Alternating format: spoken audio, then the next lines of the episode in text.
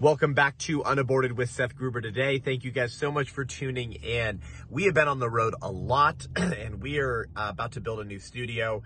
And so we've kind of just been churning different kinds of episodes as I've been on the road or connecting with culture warrior friends around the country. And we had a really amazing Instagram live conversation the other day with my friends Brittany Mayer, Carrie Boller, and Melissa O'Connor of the Battle Cry, which who you need to follow on Instagram, by the way, the Battle Cry.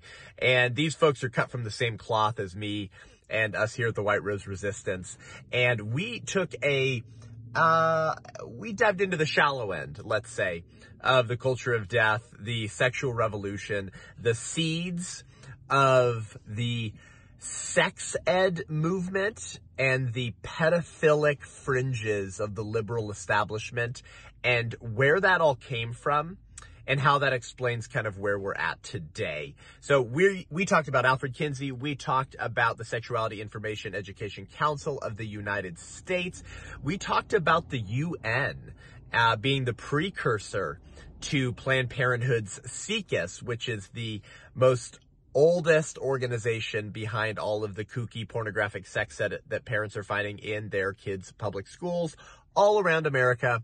All of this goes back a long ways. And then we dive into the church and the need for the bride of Christ to start waking up before it's too late. Enjoy this conversation. Please share it widely with your pastors. Everyone commenting on Instagram Live said this was a fire hose. This was stuff they had never heard before.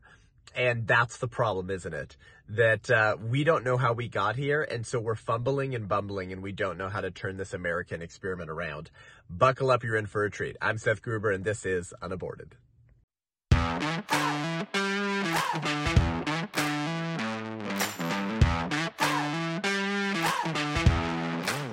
Seth, again, this is Seth Gruber from the White Rose uh, Resistance, and um, he is an amazing friend and warrior brother. A lot of times we say at the end of the world, it's probably going to be us and Seth still standing, and some others too. But um, he's the real deal, and we love him and are Amen. so grateful for you to sit down with us. So, Seth, why don't you just give us like a quick 30 second who you are and um, and what you're doing, and then we'll go into all the meat and potatoes. I think so. Yeah, I've been a pro life activist since I was a fetus. My mother was the director of a pregnancy resource center while pregnant with me in Azusa, California, down the street from APU. And so, if it's her body, her choice, and if A equals B and B equals C, then A equals C. So, therefore, all parts of the baby are part of the mother. Therefore, all babies my mother saved while the director of a pregnancy center I saved.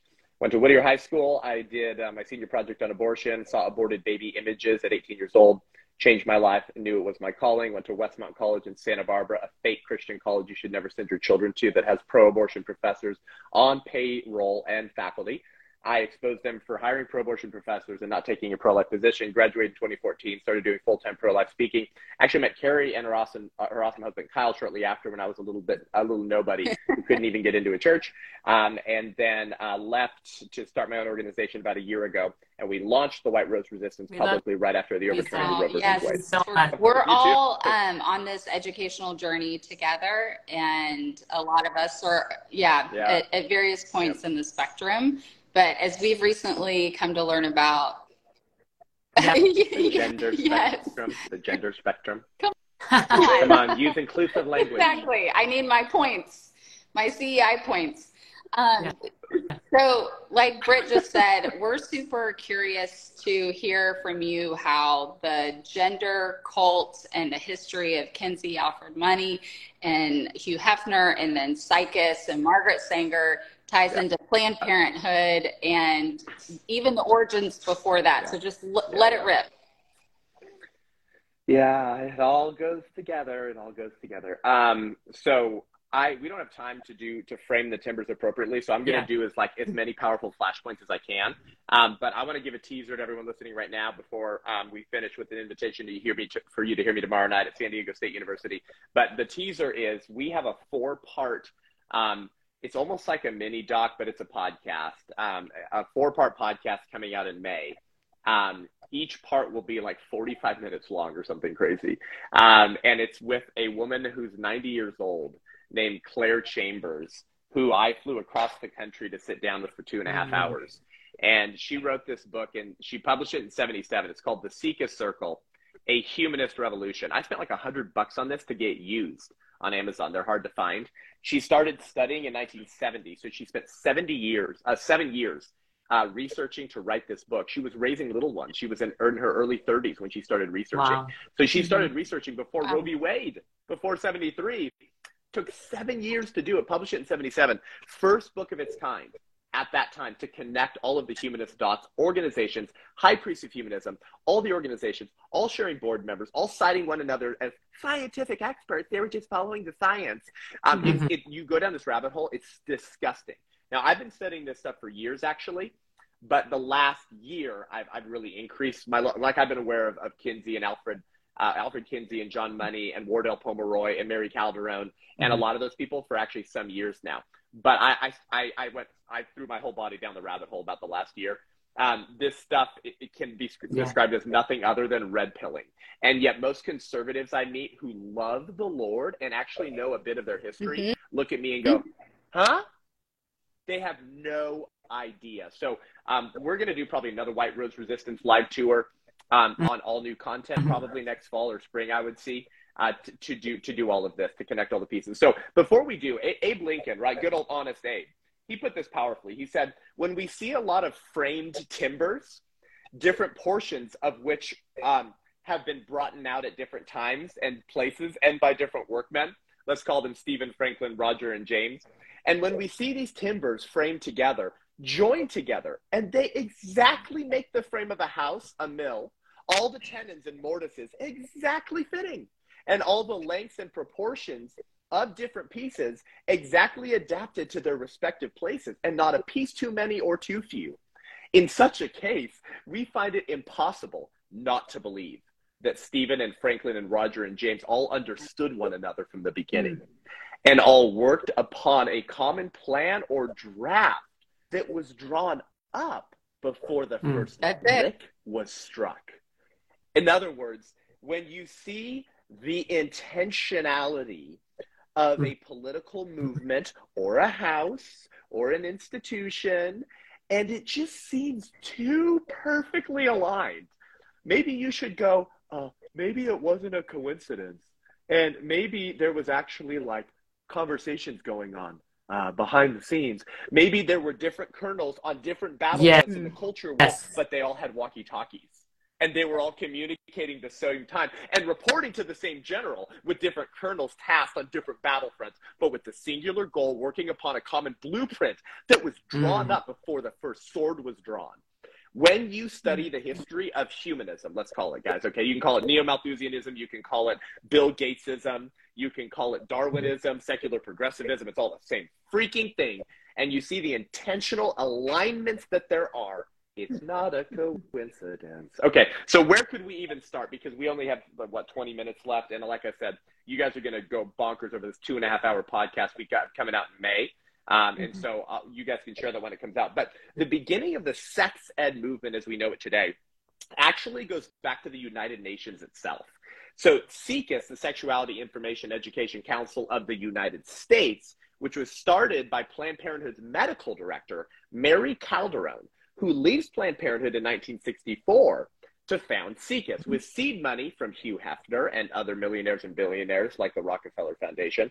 And one of her first board members was named Wardell Pomeroy, um, who would later be the executive director of the Institute for Sex Research at Indiana University, that, that renamed Kinsey, Kinsey Institute. Institute. Alfred a- after mm-hmm. yeah after that demon passed away, it was renamed after him. But so you got you got one of the board members of SIECUS, also later the executive yep. of the Kinsey Institute. So already there's your first little flashpoint I've done for you: the connection between the pedophilic mm-hmm. follow the science expertise and the very organization that would sort of politicize and and um and um institutionalize that mm-hmm. science into the sex ed movement as we know it today. So there, there's one little flashpoint there. But but SIECUS doesn't the sex ed movement comprehensive sexuality education doesn't actually start with SIECUS. It actually starts with the United Nations. And so um, right. shocker, right? As what did we find out two days ago? That the United Nations is pushing to decriminalize yep. sex yeah. between children and adults. Yeah. Oh, uh, this, by the way, yeah. this yeah. Instagram live isn't this yes. providential timing? that so so we're, we're going to trace this back to the united nations right now when two days ago they just proved their what I'm about to say that Mhm. bad seed Right, and yields a bitter when- harvest, and so they're still reaping that bitter harvest, and we're going to go back Amen. to the Let's bad go. seed we right now. That's we've been biblical looking at um, you know Kinsey and money and Kinseyism, and one of the things that um, shocked us is really like that's where you That's see right. like the change of the American landscape, you know, in terms of what we view as normal. Yeah. And Oh, one of the yeah. things That that, was his he was goal. pushing was Yeah. absolutely pedophilia. That was what he the data collection was all based on abuse of children and pedophilia. And then you have money Oh, come yeah. in, and he actually Yeah. starts trying the thoughts of Kinsey and putting like medicalizing it. Um, but it was always it was always about Yep, this yep. trans age. It wasn't just transgender. It was um, it was a whole end goal that now we're seeing the UN that's today. Lo and behold, pick up. So go ahead and That's take right. us there. Yes. What where where does That's this come from? framing Mhm. framing the timbers ladies framing the timbers that's what we're doing right okay so um, g brock chisholm was the former head of the world health organization. Most people don't know that name because this goes back to like the 40s and 50s uh, g. Brock chisholm uh, who was leading the world health organization really participated early on in laying the foundation for what we today call sex ed or comprehensive sexuality education. And he laid that foundation with Hmm. julian huxley. Um, now, Julian Huxley um, led the UNESCO, United Nations Ethical Society Cultural Organization, UNESCO, United Nations Ethical Society Cultural Organization, UNESCO. Okay, and and uh, Julian Huxley was a rabid eugenicist. Okay, a, a rabid uh, uh, sexual deviant. And he- here's this is interesting, right? You go back to Bad Seed, Bitter Harvest, right? Julian Huxley's brother is Aldous Huxley, who wrote Brave New World. okay, now wait for it. Wait for it. You guys ready for this? Their grandfather was Thomas Huxley. Okay, now li- listen, get ready for this. The one of the first adherents to Darwin's theory of evolution, and and Julian and Aldous Huxley's grandpapa, Thomas Huxley, was so influential in modernizing and institutionalizing Darwin's ideas into the evolutionist Darwin movement that he was referred in the public by the hmm. nickname Darwin's Bulldog because he was like a bulldog for the movement. Right? So yes, of course, because might makes right, survival of the fittest. Right, we're just like animals, and so just like animals, you should indulge every sexual appetite and desire that you have whenever you have it. You start seeing all of this goes back to Darwinism, neo-Malthusianism, and ultimately the the detaching Christianity to replace and uh, Christianity with the religion of humanism. So he was called a bull, Darwin's bulldog, whose grandson is leading UNESCO. Okay, who with Julian Huxley with the director of the World Health Organization, G. Brock Chisholm, lays the first kind of early seeds of comprehensive sexuality education. So G. Brock Chisholm was invited to DC by way of invitation by the communist Alger Hiss, which you, everyone should know that name, um, to to give three lectures on sex ed in DC. And there, Chisholm advocated for starting sex ed as early as the fourth grade. Okay, and he quote here's what he said. He said quote um, he he insisted on er- the Ugh. eradication of the way of the elders, which is which is just another way of saying like yeah th- that old Judeo-Christian Yeah. worldview. Th those old fundamentalists that believe human beings have dignity and the sanctity of life. And he also called for, quote, the eradication of the concept of right and wrong. Mm. And you'll notice this about all of the people behind the sex ed movement. They were all Mhm. Darwinists and relativists, right? Um, and, and so the, the belief was that the right or wrongness of an action was not gauged in the action itself. The right or wrongness of an act was only Mm. gauged to the degree that it brought pleasure and joy or pain and regret. So hence, what's the what's the central phrase of the sexual revolution? Yep. Right. If it feels good, do it. So so this is some of the early seeds of all of this, okay? And- so that's really Sorry, where it Seth. starts. And then I'm sorry. What Mary what year was that Go when ahead, he was go ahead. invited to DC? yeah, that was in uh So right Ah, before that's where we Kinsey- really saw Yes. yes all of this. And right, he's touring Kinsey's the writing, writing legislature. yeah, right when he's publishing Yes. Sexuality in the Human Male. Can you tell us- Sexuality in the Human can you tell That's us his right. That name you guys know Seth? exactly. Uh, yeah, uh, the, well, the director of the World Health This- Organization This was is the guy G. that's Brock traveling in the 40s. He comes Um, to DC. Okay. he was invited. He, yeah, he was laying the foundation of sex ed with Julian Huxley, who led UNESCO. But he was invited by his communist friend Alger Hiss to come to DC and give three lectures on advocating for sex and starting in the fourth grade.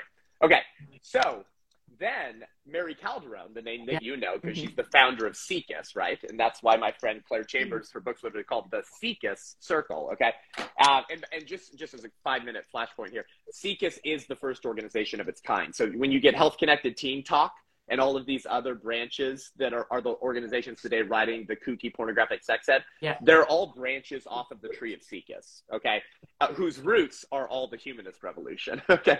But, but SIECUS is really kind of stands out as this trunk um, uh, and, and one of the more significant organizations to spawn during and out of the sexual revolution. So, so Calderone, Mary Calderone goes to a, um, a symposium on sex education in Europe. Um, in 64, months, months before SIECUS was founded, y'all. She goes to this symposium on sex education, sponsored by, sponsored by UNESCO, the United Nations Ethical Society Cultural Organization, who was at that time being led by Julian Huxley. okay. So, um, and, and there, uh, you have the Swedish delegates that show up to this, this symposium on sex education sponsored by the United Nations Ethical Society Cultural Organization. Now, this is significant because Sweden has always led the way internationally in early hmm. humanist rot and bullshit uh, things. So, um, uh, in 1938, Sweden became the first free nation in Christendom to revert to pre-Christian abortion legislation and to institutionalize Planned Parenthood sex education wow. and family limitation wow. programs. Wow. 1938, ladies. So Sweden has always led the way in cultural decay internationally. So the reason I'm saying yeah. that is I'm saying it shouldn't surprise us, okay, that um, that, that, that the Swedish delegates at the UNESCO-sponsored symposium on sex education come with a blueprint for what SIECUS, or sorry, sorry, for what for what sex ed should look like internationally. Months later, when Mary Calderone found SIECUS, the blueprint, the mission, the vision, and the deliverables are almost a direct copy paste from the Swedish delegates' blueprint for sex ed that they brought to the symposium on sex education months before she found SIECUS. So the United Nations was kind of mm-hmm. leading the way with a lot of this stuff before the organization that we kind of look to today as the as the major organization behind all of this pornographic kooky sex ed in the schools is even founded. Okay. So so now we're starting to frame the timbers a little bit here. now, Mary Calderone, now this is really, really fascinating, right? Mary Calderone's husband um, is Frank Calderone, okay? Frank Calderone. And um, at the time, just prior to her founding SIECUS, Frank Calderone is serving as none other than the chief administrator for G. Brock Chisholm, the director of the World Health Organization, who had gone to DC to deliver some of the first lectures that politically and publicly advocated for starting sex ed in the fourth grade and calling for the eradication of the way of the elders. Mary Calderone, the founder of SIECUS, her freaking husband, is working as the chief administrator for G. Brock Chisholm of the World Health wow. Organization. So this is just like, like I said, we don't have time to go down the full yes. rabbit hole, but I'm just trying to frame some of these lumber pieces and timbers for your listeners, so you can kind of see how far back this kind of. Yeah. So Seth. Is that helpful? Yeah. I can keep. Go- I can go for another hour. Well, I, I, I have a question about like you know, you, you see this all collide in this moment so much further back than we would have thought. And would you would you right. ever agree that we lost World War II and it just looked different in like a worldwide infiltration into America and we're we're not actually a free country because that's what we're seeing from 2020 on we, we can see it now what are your thoughts on that Um, so what she's she's asking is something we've discussed with. Um, we see so much, like specifically with Kinsey, right? And he has his Nazi pedophile that he's sourcing all of right. these horrific war crimes um, against children, and he's sourcing that and he's calling it data, and then America is embracing it, and we see so much of the That's Nazi right. infiltration right. into our sex education and really reforming like America as we know it, like changing the whole landscape. So the question is, you know, we yeah. we say like we won, you know, World War II, but did we really, or does it just look different now? Oh, Right, right, totally. Yeah, you know that's well said. Well, I mean, you know, what is what do we say about liberty? Liberty is the is the wise restraints that make men free. Right, liberty is not the freedom to do whatever you want; it's the freedom to do as you ought. Um, but ought ought implies a moral framework. Ought mm-hmm. implies objective reality, objective truth. Uh, because if you ought to do something, that also means mm-hmm. there's things you ought not to do. And all of those things imply uh, objectivism, an objective moral framework of reality, wherein through our faculties of reason, we can actually know what is good and false, and what is true and beautiful, what is evil and good. Um, and so all of this very early on was an early proxy war, um, kind of against the very religion that provided that moral framework to keep man free in the first place. So, yeah, I guess what I would say to your question, uh, Alyssa, is that mm-hmm. things happen gradually, then suddenly, just like bankruptcy. Yeah. and so you know, when a guy goes bankrupt, it's like, oh, how did this happen? It's like, well, uh, brother, there was probably a series of decisions you were making for some time that led to said bankruptcy. I think that there's been a series of decisions that have been making us less and less free for many, many, many decades. And then in the last few years, we're kind of watching that unfold on the scene in a major way. But everything was already brewing under the surface yeah, of the American It looks like we never really got rid of. I don't know if that helps. You know, like that the the let's talk about the spiritual realm for a second. Just yeah. the what we saw with Nazi, uh, the rise of the Reich. Um, Sophie uh, is who your organization is named after. She was just an incredible human who stood up against um, what Hitler was doing and called it for what it was, and she was executed because of that. Um, she was the righteous resistance of that time. Right. But when we are studying and looking at where America went wrong in terms of uh, the gender ideology right. cult now coming in and just claiming so much territory in America, and what you're saying, like it's slow, but then it's sudden where we're looking at drag right. queens spreading their legs right. in front of babies and that's supposed to be normal and like little kids getting you know body parts mutilated right. mm-hmm. um, well it looks like there's a spiritual mm-hmm. entity behind it and it's that same spiritual demon the, the demonic that was at play in germany so it's almost like we won the war and then we embraced that that yeah. darkness over here. Yeah. We just brought it over to America and enter Alfred Kinsey and John Money and Hugh Hefner right. and Planned mm-hmm. Parenthood. And it's like, well, did we ever even win, or did we just bring the demon over here to America?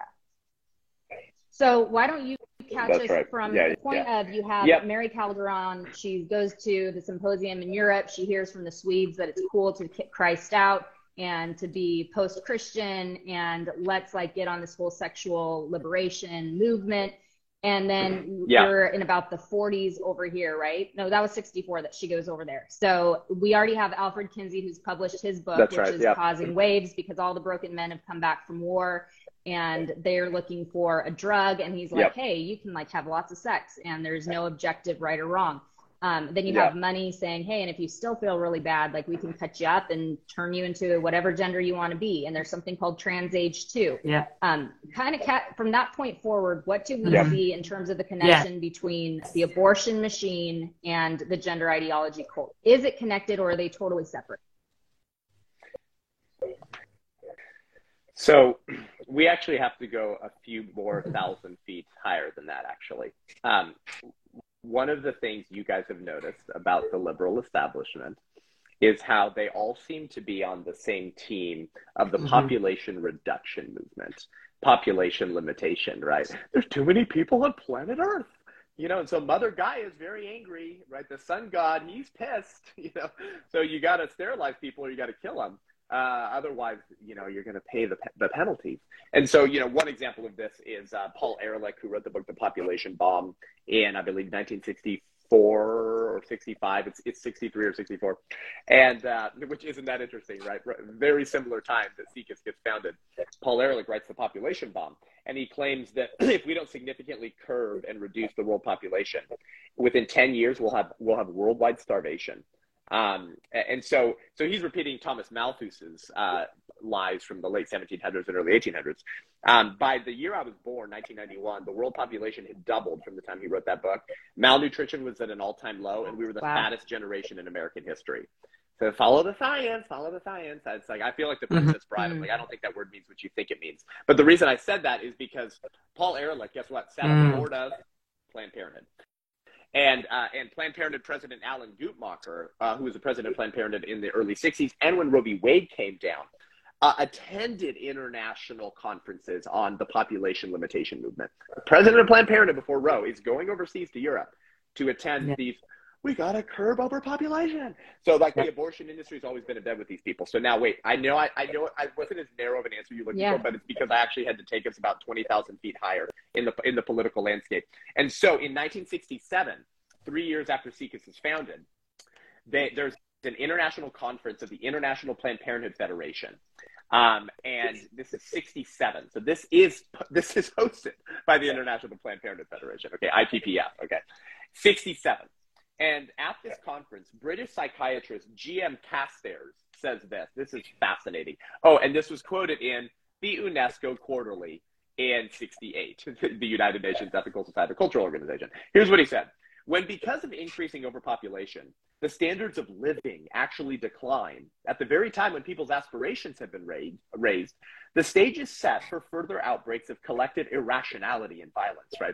If, if you don't give us all your political rights to solve the sun god and overpopulation, wow. then there's going to be massive worldwide chaos.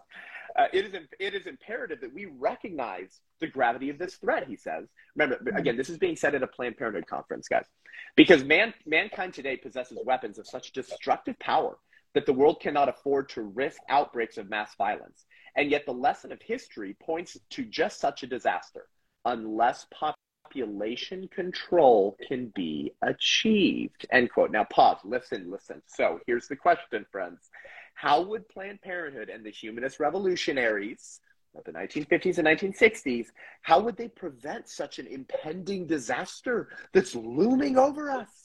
Well, one of the co founders of SIECUS, Lester Kirkendall, would one time say the quiet part out loud and give away the entire freaking agenda and goal. I, by the way, aren't you so grateful for when the left does this when they say the quiet part out loud? Like the most recent example was when Jane Fonda was yeah. like, "Yeah, maybe we should murder pro-life politicians," and the other host on the View was like, "Don't say that. They're going to cut that up and take it out of context." Right. So, so Lester Kirkendall did this in uh, in '65. Now, listen, Lester, who was who the who the frick was Lester Kirkendall? Okay.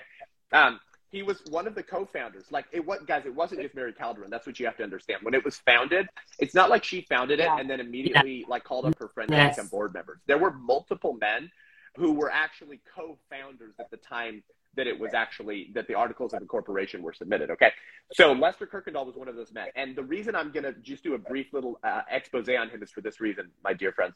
He is one of the more significant figures to have spawned out of the sexual revolution. When you go down this rabbit hole, it's like Kirkendall, Kirkendall, Kirkendall, Lester Kirkendall, Lester. Kirk- You're who the hell is this dude? Like his name keeps popping up everywhere. He's like on everyone's board. He's like uh, he's a funder and financier of like this organization and then this organization. You're like, who the hell is Lester Kirkendall? Okay, so that's why we have to do this. So he represented the field of quote family life education at the founding of SIECUS.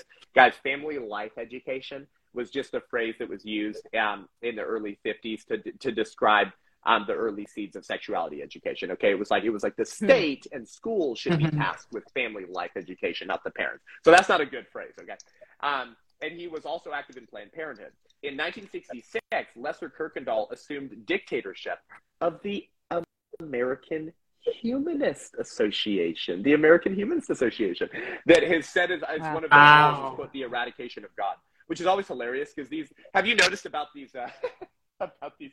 I'm sorry, I'm getting on my soapbox. I'm getting too having, having too much fun here. Have you noticed about these people? They're always like, God doesn't yeah. exist. I really hate him. It's like, dude, it's like, man, liberalism yeah. does really weird things to the brain. So, um, so that's the American Humanist Association, right, which is dedicated to the eradication of God from the universe. In 1977, he served in dual capacity as a board member of AHA, the American Humanist Association, and and on the editorial board of the of the American Humanist Association's official wow. voice, hmm. the Humanist Magazine. The Humanist Magazine guys published people like Alger Hiss, Roger Baldwin, the co-founder of the ACLU, who was at those early gatherings filled with wine and sex with Margaret Sanger in Greenwich Village, New York, in the early 1900s. Roger Baldwin was there, and and and from that movement spawned a lot of those revolutionaries. Lester Kirkendall co-authored a book with identified communist Isidore Rubin also wow. one of the wow. board members of SIECUS. he, he co wrote a book with Isidore Rubin entitled, ready for this? Sex in the Adolescent Years New Directors in Guiding and Teaching Youth so Kirkendall's like co-authoring these earlier books about right how to sexualize children, and he served on the staff of a, of, of, of the periodical magazine Yeah. Sexology. Sexology. I'm almost done here. And Sexology um, had other board members Yeah. Wow. such as Yeah. John Money, Yeah. Wardell Pomeroy, and Isidore Rubin. And he's listed as a financial contributor to the Temple of Understanding, which gets to the occult. We don't have time for that right now.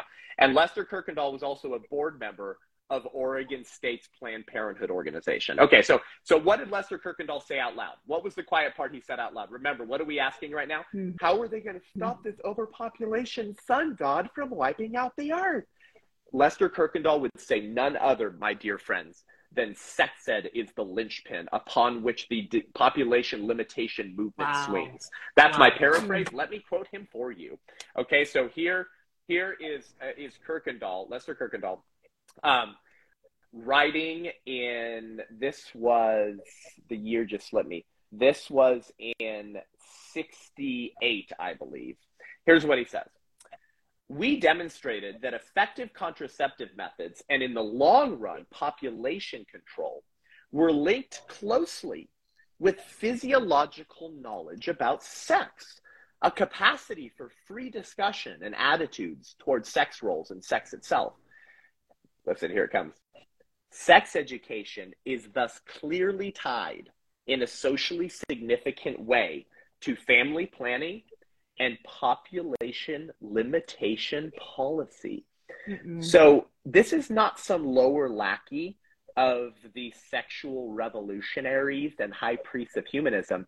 Wow. Lester Kirkendall is one of the architects of the sexual revolution and co-founder of SIECUS, who said, we realized in our study that to bring about the population limitation movement, the worldwide reduction of the world's population, all of this was clearly tied to more liberal ideas about sex. So, how do we make sense of this? Because population control is best achieved when people mm-hmm. willingly participate, right? If they willingly participate through the widespread use of birth control. But birth control necessarily assumes more liberal ideas about sex. And those more liberal ideas are planted in the minds of young children very early through comprehensive sexuality education, SIECUS style. Okay, so here's my question right off the bat. You've got one idea here saying sun god's gonna like we're all we're all gonna die. We need population control. Oh no, what are we gonna do? Because all these sweet American families are in general living under the Christian ethic, Christian morality. They're populating the earth, be fruitful and multiply. Mhm. What are we going to do? Because population control. And then on the other hand, you have the sexual revolution stepping in and saying, like, have all the sex you want, enjoy it. Um, Hugh Hefner is famous for saying, fornicate early, fornicate often, and fornicate, what was the third? Fornicate early, everyone. often, with everyone, something like that. Um, so you've got two opposing, really, like they're there's they're in opposition of each other because you have one saying we need population control, we have the other saying like have all the sex you want. Well, we know what happens when you have sex. So give us the bridge. How Yeah. do you bridge those two ideologies, which you're saying are connected? Then Mhm. how how are they connected and not in opposition? Yeah. So here's here's here's something that that I think a lot of um, a lot of conservatives are not really aware of about these high priests of humanism, um, and and that is this: um, the birth control contraception movement um, was never birthed with the intention of providing a bulletproof way to plan your parenthood. It was always used as a way to encourage sexual chaos and to break down sexual and societal mores. The reason I'm saying that is because a lot of conservatives, I think, struggle with the same uh, fork in the road, uh, seemingly contradictory uh, culture war routes that you just laid out by saying, well, aren't those dual visions? Um, no, because I'm not convinced that these people intended for birth control and, cons- and contraception to actually work. I think it was a cash cow to sell things they knew wouldn't work in the first place, to to promise the fruits of the sexual revolution, which is orgasms without responsibility, but knowing full well that said birth control and contraception would mm-hmm. not work in the long run very well, anyways. Therefore, the culture could fall back onto the birth control linchpin, mm. abortion. So they profit on the front end with contraception that will inevitably fail, and that encourages sexual chaos. And they profit on the back end because when it does inevitably fail, they can then also profit off of abortion itself and they're still limiting the population. Because if the birth control doesn't prevent the limit the, the population growth, then killing the baby will. And causing such sexual chaos and planting those early seeds in the minds of Americans, which is what that we have the right to orgasms without responsibility. That's what contraception convinced us of, right? It ripped sex from its procreative telos mm-hmm. and put the culture of death on steroids. So when you don't consent to pregnancy, then Oh, just yeah. You, if you don't consent to pregnancy because you're on birth control, then gosh dang it, I have a right to wow. make difficult life problems just yeah. go away. And that if that difficult life problem is a person, a baby, then so be it. Because Margaret Sanger told me in 1915, no gods and no masters which was just a repetition of the serpent in Genesis 3, which Whittaker Chambers in his book Witness, the former communist, would say all of the communist revolution actually kind of was based on mm-hmm. that first lie in the garden which was that ye shall be as gods. And this is why Francis Schaeffer said humanism is placing man at the center of all things mm-hmm. and making him the measure of all things. So, in other words, to, to give a long winded uh, answer, which I, I love it. I'm sorry, Brittany, to your question, it yeah. was always just chaos. Yeah. It was always just chaos because for them it, it, wasn't contradictory. And and I have some. We have an Instagram post. If you guys go, go through my Instagram, where we cite a lot of Planned Parenthood people uh, back from the '80s and 70s actually uh, logging and citing how much birth control failed. Um, uh, and today, because what's today?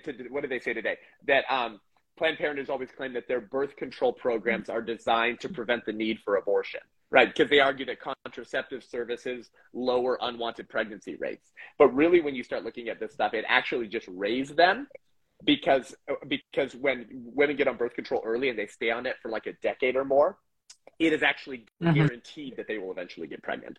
And now, once they do, they've been conditioned mentally and politically and culturally to believe that they have the right to orgasms without responsibility. They've been dehumanizing themselves through through mm-hmm. um, through multiple partner sex, and now it's easy to dehumanize the child whose only fault is being is coming into existence. So, anyways, I, I oh, know, a, maybe that's the I think that's a great answer, and really, it's like the large scale. What you see is like if if because let's let's look at this in terms of like ideologies. You have america that's built on family right? Like when they send over the boys and the families on the mayflower and you start chopping down trees they literally started sending over women for the men who came over here doing the manual labor because they knew there was a need as the foundation of a nation to have family. Mm-hmm. and so if you if you twist gender to where everything's the same and sex is meaningless because just whatever feels good then you've actually torn apart the whole structure of family, which is Marxist in, in nature. It's saying that the family unit, these ideas that are uh, Judeo-Christian are no, they're archaic. They're no longer needed and now you have the spiritual realm being open because you've kicked out jesus and the origin of truth and in that the enemy comes to you know steal kill right. and destroy so of course you're going to see complete destruction of the innocence and murder rates mm-hmm. and murder being abortion right so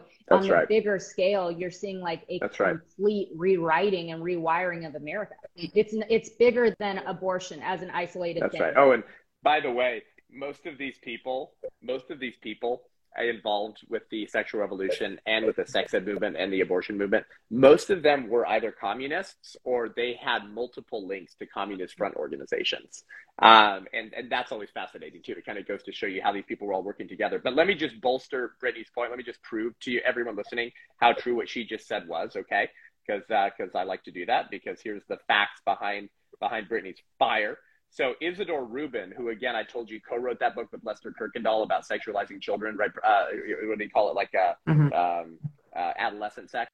Um, Isidore Rubin, a, a, a, identified communist, once quoted uh, a SIECUS recommended author So, so SIECUS, what you got to understand about SIECUS is that they started publishing SIECUS study guides within a few months of founding. In their first four years, they rolled out these, they called them SIECUS study guides. And guys, what this is, all you need to know about this is that was the precursor to sensitivity training. That was the precursor to sensitivity training, right? When you role play these scenarios in the classrooms, right? It's pure discussion, but they're talking about the Mm. most like sexually inappropriate, titillating conversations, mm-hmm. right? It's a way to break down inhibitions so that ideas that were previously not entertained as sort of socially acceptable are, are now actually are now mm-hmm. actually uh, masqueraded as just the norm, right? Because these people's belief is that there was no sexual taboos, there was no kind of sexual activity that was immoral, right? right? Why? Because there is no morality, there is no objective truth structure. And so Isidore Rubin, one of the co-founders, gosh dang it, of SIECUS, quotes one of their recommended authors because they would publish curriculum for schools early on to be used. So they had their recommended scientific authors. And one of those authors was named Judson Landis. Judson Landis. And here is SIECUS co-founder Isidore Rubin quoting Judson Landis. Okay, listen to this. When acts are no longer forbidden to all, when the individual is authorized to decide whether or not violation will be advantageous, the moral code vanishes. The moral code vanishes. Um, and then you had Rubin writing in SIECUS study guide number 10. So again, this is the same communist and SIECUS board member and co-founder. Quote, the right of, of the individual to engage in any form of sex behavior. Now you'll notice this as we start to make a turn towards Kinsey and, and, and this movement. You'll notice they always use the word individual or sexual being. Hmm. They never use the term human or child or person. It's always the term individual or sexual being. And so Rubin would write and advise teachers to quote, accept their acceptance of truth as a core value would imply that the effect of all sex practices would be described in the classroom as objectively and scientifically as possible, whether or not the results conformed to the official mores or to a particular social code. Uh, and then Mary Calderone would write in 66, she would say, we should teach our children that this force of sexuality can and must be integrated into the total personality of the individual and that people must learn to manage it and use it creatively and constructively in relationship with one another as men and women. The best program I know for doing this is the one I helped formulate for SIECUS. She wrote that in the Philadelphia Inquirer magazine on January 2nd, 1966. So th- th- we can start if you want. I don't. We're probably done with time, but that's that would be where we would turn towards the language and the relationships with the Kinsey Institute or the Institute for Sex Research and their relationship. Seth, you are you're so brilliant. I feel like we could sit with you for hours and hours and days and days. Um, and we we're going to wrap up here in the next few minutes. Carrie, if you have to jump off, feel free to jump off. Um, but I had two more questions that I just want to loop back on with where we started in all of this. Mhm. Which you you talked about the framing that Yeah. the, there there's too much to overlook and just say, oh, it must have just it just ironically fit together. You know, Alfred Kinsey, John Money, Hugh Hefner, That's right. Margaret Sanger, Mary Calderone. It just happened to all fit really well. You were like, no, that shows the intentionality before the design. Right. So my question, I have two questions, um, and the first Yeah. one that I want to ask you is, if there was intentionality in the design before that first frame was laid, what was the end goal? Mhm. What was Yes. it? Yes. Britt. Yes. Come on, Seth. Come That's on. That's my question too. That's everybody's question on the feet on the line. well, no, I mean, I, I think actually, I actually no, I think I already teased it actually, um, and that that's why the American Humanist Association says that they exist. Um, for the Mhm. eradication of God from the universe, and this is why the phrase that I'm most popular for saying that people love to quote the most, and I think I think uh, I heard someone else say it originally actually, but Mm. that the culture war was always a proxy war Mm. for a deeper spiritual war. Right? The enemy of our souls doesn't stop his agenda at the line of politics, like Rick Warren and Ed Stetzer all think so. Like, oh, I guess I can't go any further. I, I brushed up against the line of politics. Oh, I'm Satan. I can't violate Yes. the Johnson Amendment. Yes. What the hell Come are you on. talking about? No, Satan's happy to work through any institution or organization to upend society, to break it all down, because as one demon named Baphomet would say, solve coagula, which in Latin means to break everything down so you can remake or rebuild it. There's a famous demon named uh, Baphomet who looks like a transgender pig. And so it has like a pig head and it horns because every child sacrificed Mhm. God in all of human history has always had horns. It looks like a bull. And then he has boobs and then he has very masculine looking arms and legs. So you got the transgender appearance. Uh, right, and then and then you've got the animal thing, right? Because as, as Chesterton would say, wherever there is Mm. animal worship, there will be human sacrifice. There you go. Um, and on written on the arms of this famous demon are the are the are the words "solve coagula," which means to break everything down so that you can remake it. Um, that literally could not better describe the Yeah. entire secular moral revolution and all of their high priests and pontiffs. So when they say that God doesn't exist, but they also want to eradicate God from the universe, maybe you should start scratching your head and going, maybe the Bible was right when it said Mm. eternity is written on the heart of man and God's rain falls on the just and the unjust. And we all freaking know there's a God because only a PhD Yale University professor could be so stupid as to say that a gorgeous painting or building screams a creator, but the very nature of human beings doesn't. You have to have your head so far up your own rectum, it's coming out your face again to say things like that. Only liberalism can do that to the brain. Come Only on. leftism, humanism, neo Malthusianism, and Darwinism can do that to the brain. And so the American Humanist Association is one of the last pieces of this puzzle that we'll get to another time because all of these people were a part of, had spawned out of, or had shared funding of the American Humanist Association. And so I'll end with this a special committee to investigate tax exempt uh, foundations appointed by the 83rd Congress made an exhaustive investigation into the Institute for Sex Mhm. Research while Kinsey was still its executive director. And here's what they concluded quote, the foundation supported Kinsey reports had been deliberately designed as an assault on the Judeo Christian morality. Guys, that was decades and decades and decades ago. A special committee to investigate tax exempt foundations appointed by the 83rd Congress going, Holy moly! This couldn't be more Hmm. obvious. You just want to get rid of God or anything that resembles an objective moral framework and universe to which we're all beholden and to which we will be accountable.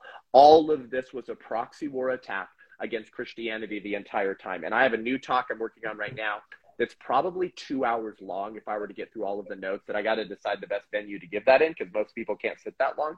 And and we're going to expose another two hours of this stuff because once you Yep. start seeing the intentional design of our current culture of death, Yep. we find it impossible to believe that Franklin and Roger and Stephen and James did not all understand Mm-hmm. one another from the beginning and we're not working upon a common blueprint or plan drawn up. So, So- here's my, my final struck. question, and then Carrie, you can like Yeah. shoot your. My last question with all of this, Seth, is, and you played into it perfectly. Is the end goal was always the destruction of the Christian God, the God, the King of Kings. It was to destroy what America was built on, to take territory that was claimed, and to um, to inject the demonic back into what um, had been claimed as Christian in lar- by and large. Um, so knowing that that was the end goal, right. that you know, you look back at like the little the books that our kids uh, in early America were using in their schoolhouses. It was catechism. it was Bible. That's what our kids were learning. And we very methodically Oh, we picked, we picked on that. God, the Christian God, out. We took Yep. out the Ten Commandments. We took out prayer. We took That's out right. the catechism.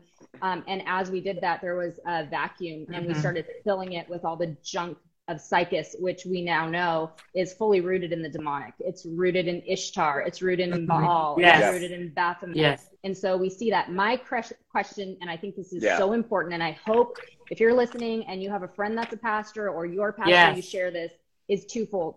What were the churches doing? Thank you. And what can the churches do now? Because Yeah. if this truly was the Trojan horse proxy war, it was a Trojan horse full of demons on, that Seth. came over to America. Tell me what the churches were doing at the time, and what can the churches do now? Yes. And don't hold back. I knew this would be a problem. I, I, I knew this would be a problem. We're already, I got so much to say, but um, uh, we're gonna have you guys on the podcast soon, and uh, so just to tease that for people, we're gonna we're gonna take a deep dive, and we're gonna talk about the the strange providential naming Hmm. of people like Wiener. Why is his name Wiener?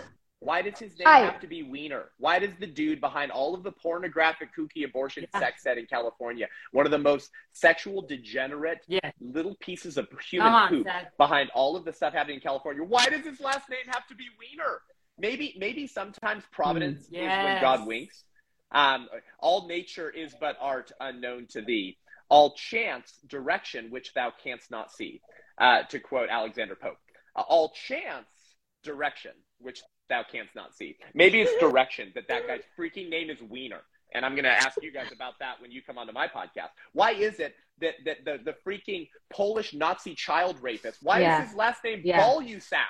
Why? Why is his last name Balluseck? It sounds like ball and sack. And he was giving Yeah. children the right, Yeah. the option between him or the gas chambers. And then he sent his Yeah. data on raping children to Kinsey. Okay, anyway, I'm getting carried away. But um, so, so great Yeah. question. What were the church doing? What the hell is going on? Um, the American, hum- uh, the, the Johnson Amendment was passed in, in 1954. Yeah. Right, so this is where we get this idea of a Mhm. separation of church and state. The Johnson Amendment, right, which which uh, which said that like, oh, you churches, you're not allowed to uh, to um, endorse candidates. You're not allowed to tell people how to vote. The Johnson Mhm. Amendment, which was explicitly Yeah. used to remove the Bible and prayer from schools in America. Okay, now I'm going to answer Brittany's question. Within four years of the Johnson Amendment being passed, go go fact check me, Reuters, Pen Pinocchios, on all this, guys. 1954 is the Johnson Amendment. Four years later, in 1958, the American Humanist Association drafts an action plan, an action plan on how to send their high priests and pontiffs and lackeys. Someone just said wrong. Okay, well, well, you can go fact check. It's 1954. That was the Johnson Amendment. Um, they they go send their lackeys in this action plan on how to identify, find, and expose any Christians in schools that were praying, holding any type of worship or religious services, or had prayer in the schools. The American Humanist Mhm. Association, guys, was so dogmatic and Mhm. committed to their faith that they weren't waiting for an example to arise of like a teacher who was found praying before school. They drafted an action plan within four years of the Johnson Amendment to say, hunt, search, destroy, right? Go find any examples of this type of Christian activity happening in the schools. And then, quote, ready for this? To, to, to, to what? To quote, Wow. challenge its constitutionality. Look how dogmatic and committed they were to their religion within 4 Mhm. years of the political ticket they needed, the Johnson Amendment, giving them the power to be able to to to put under church discipline. of the Church of Humanism, to put under church discipline anyone who dared talk about Christianity. And yet, when SIECUS was founded in their Articles of Incorporation, which I've read, they say in their Articles of Incorporation that SIECUS exists for, and they say like political, social reasons and stuff. But the first one they say is for Wow. religious reasons, to which we have to ask Wow. which religion? Mhm. the religion of humanism. These people Yes. have been religious the entire time. They've known it the entire time. So the question is not will there be a dominant r- religion or Mm. morality? Mm. The question is whose. And so what was Yes. the church doing? They were asleep. Yes. They were living under the spell of the Johnson Amendment. They were like Lot, and they would only speak Mm. as much truth as the spirit of the age allowed them, lest they lost their 501c3 statuses. So they'd give up the posterity on, the sexual moral revolution and their sexual Yeah. degenerate pedophilic demons Mhm. so that they could preach the gospel. The, the children born unborn and yet to be born became a sacrificial lamb on churches 501c3 statuses and ability to say true things and say Yep. our message because we don't want to compromise our message.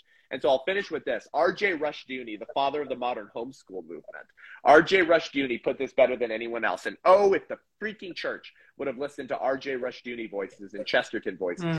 He said, Mm. dominion, that's the answer. Yes. Churches were not exercising Mm. dominion, but the church of the church of humanism was. Here's what he says. Um, dominion does not disappear when a man renounces it. It is simply Wow. transferred to another person, perhaps to his wife, children, employer, or the state, where the individual surrenders his due dominion, where the family abdicates it, and the worker and employer reduce it. There, another party, usually the state, concentrates that dominion. Where organized society surrenders power, Mm. the mob, mob gains it, proportionate to the surrender. To the degree that we abdicate is the same degree that the enemy takes that ground. because we were under the spell of the Johnson Amendment and we wanted our blue Instagram and Twitter verified check marks. We wanted a place at the table. We wanted Christianity to be respectable. We wanted to eat crumbs wow. that were tossed wow. to us from the worldly leaders. I got chills. Yeah, that's. There you. So my question is, Seth, what do people do if they're going to a church that does not speak out against evil? graciously mm-hmm. challenge mm-hmm. your pastor and ask to meet with him. And then if he repeatedly refuses to take these things seriously, if he mm-hmm. refuses mm-hmm. to preach the full counsel of God, if he refuses to explain to the bride of yeah. Christ how the full counsel of God means that Christ's life, death, and resurrection, the former fetus who entered human history in a uterus and mm-hmm. predicted mm-hmm. and pulled off his own resurrection, if that doesn't have anything to say to the cultural issues of the day, if that freaking event doesn't mean anything to how you understand your time and space that you live in. If the greatest former fetus to have ever existed, who predicted and pulled off his own resurrection, doesn't give you lenses through which to see and understand the world, then that pastor is, is subtly and subconsciously communicating to his congregation that Christianity wow. is not big enough for your questions. Christ can't handle your questions. He is not large enough to provide the kind of spiritual and political clarity that you're looking for. Go find that answer from another faith, and they will. And you will send those young people in particular who are so confused in this sexualized mob of a culture into the arms of the religion of humanism to find clarity on issues wow. that you, as the shepherd, refuse to bring. So if your pastor is not going to begin taking these things seriously, they're a waste of time. They've abdicated their pulpit and they need yeah. to step down. They're a waste of time. Come they're a waste of ministry and they're a waste of the tithing that people have given to advance the kingdom of God. But do it graciously, yeah. do it kindly, do it respectfully. Try two or three times. And if nothing happens, shake Come on, Seth. Thank you so much. Well, I don't know if we can top that yeah. ending. Oh, you have us crying. We're out uh, how can people find you? And then we'll finish it out with um, Carrie's question, and then you can close us out, Seth, and we can let you go. Okay, no, you guys are so kind. You guys are warriors, and I think it's providential that that yes. we've all been Praise going God. down this rabbit hole kind of at the same time. And so I, I fully expect the White Rose Resistance to be partnering with and doing some type of work we agree. with the battle cry at some point because I yeah, think, we do. I think we're cut from the same cloth, and I think that I think that that the I think that um that the lead that the the secular progressive moral revolutionary pedophilic sexual deviants will start manifesting mm. their inner transgender legions um, if our organizations team up and start pushing back um, and then you can connect with me at thewhiterose.life www.thewhiterose.life um, and my Instagram is just Seth Gruber Official or the White Rose Life. We're rebuilding the anti-Nazi Christian resistance movement called the White Rose Resistance for this generation against our silent but far more deadly Holocaust of abortion to build the army mm-hmm. of Christian resistance to the culture of death that they dreamed of but never saw realized because these people have always understood that the church was the greatest threat to their political regime. They knew that. It was only the Christians mm-hmm. that seemingly did not know that. And it's, so it's time for us to adopt that mantle, to be involved, to push back, to be stewards of what God has given us. That's what we're building. If you want to get involved with that, um, we're going to be spicy Elijah mocking the spirit of Baal cultural revolutionaries um, who are trying to put ourselves out of a job so our children and grandchildren are not fighting this battle. And you guys believe the same things. That's why I'll always come on any kind of event or live with you guys. I'm Thank so you. grateful for your courage as, as mama bears or papa bears. I'm sorry, I probably assumed oh, gender there. We are I, I, all women, in dust, in dust and ashes. Um, well, thank you guys for tuning in today. I hope you enjoyed that episode with Carrie Boller, Brittany Mayer, and Melissa O'Connor. Please share that. And we have some more uh, conversations with the battle cry coming here in the near future. Uh, these are just moms who s- went down the rabbit hole and have never been the same ever since. And we need other godly men and women to go down the rabbit hole and start learning how we got here so they can lead their families, their churches, and our culture back onto the right track by contending for the truth in the public square within our political regime and form of government, which says you, the people, need to exercise stewardship for the direction of the country. But that starts with information and knowledge to stand in a kooky culture of death like we're in today. If you want to um, share this episode, go to YouTube, get subscribe, go to iTunes, Spotify, give us a rating and review. It really helps us reach more people. We appreciate it. If you want to connect with the White Rose Resistance and become an ally and get equipped as we're hiring and growing to begin mobilizing the church at the local level to push back, go to thewhiterose.life, www.thewhiterose.life. Thank you so much. Until next time, I'm Seth Gruber, and this is Unaborted. Thank you.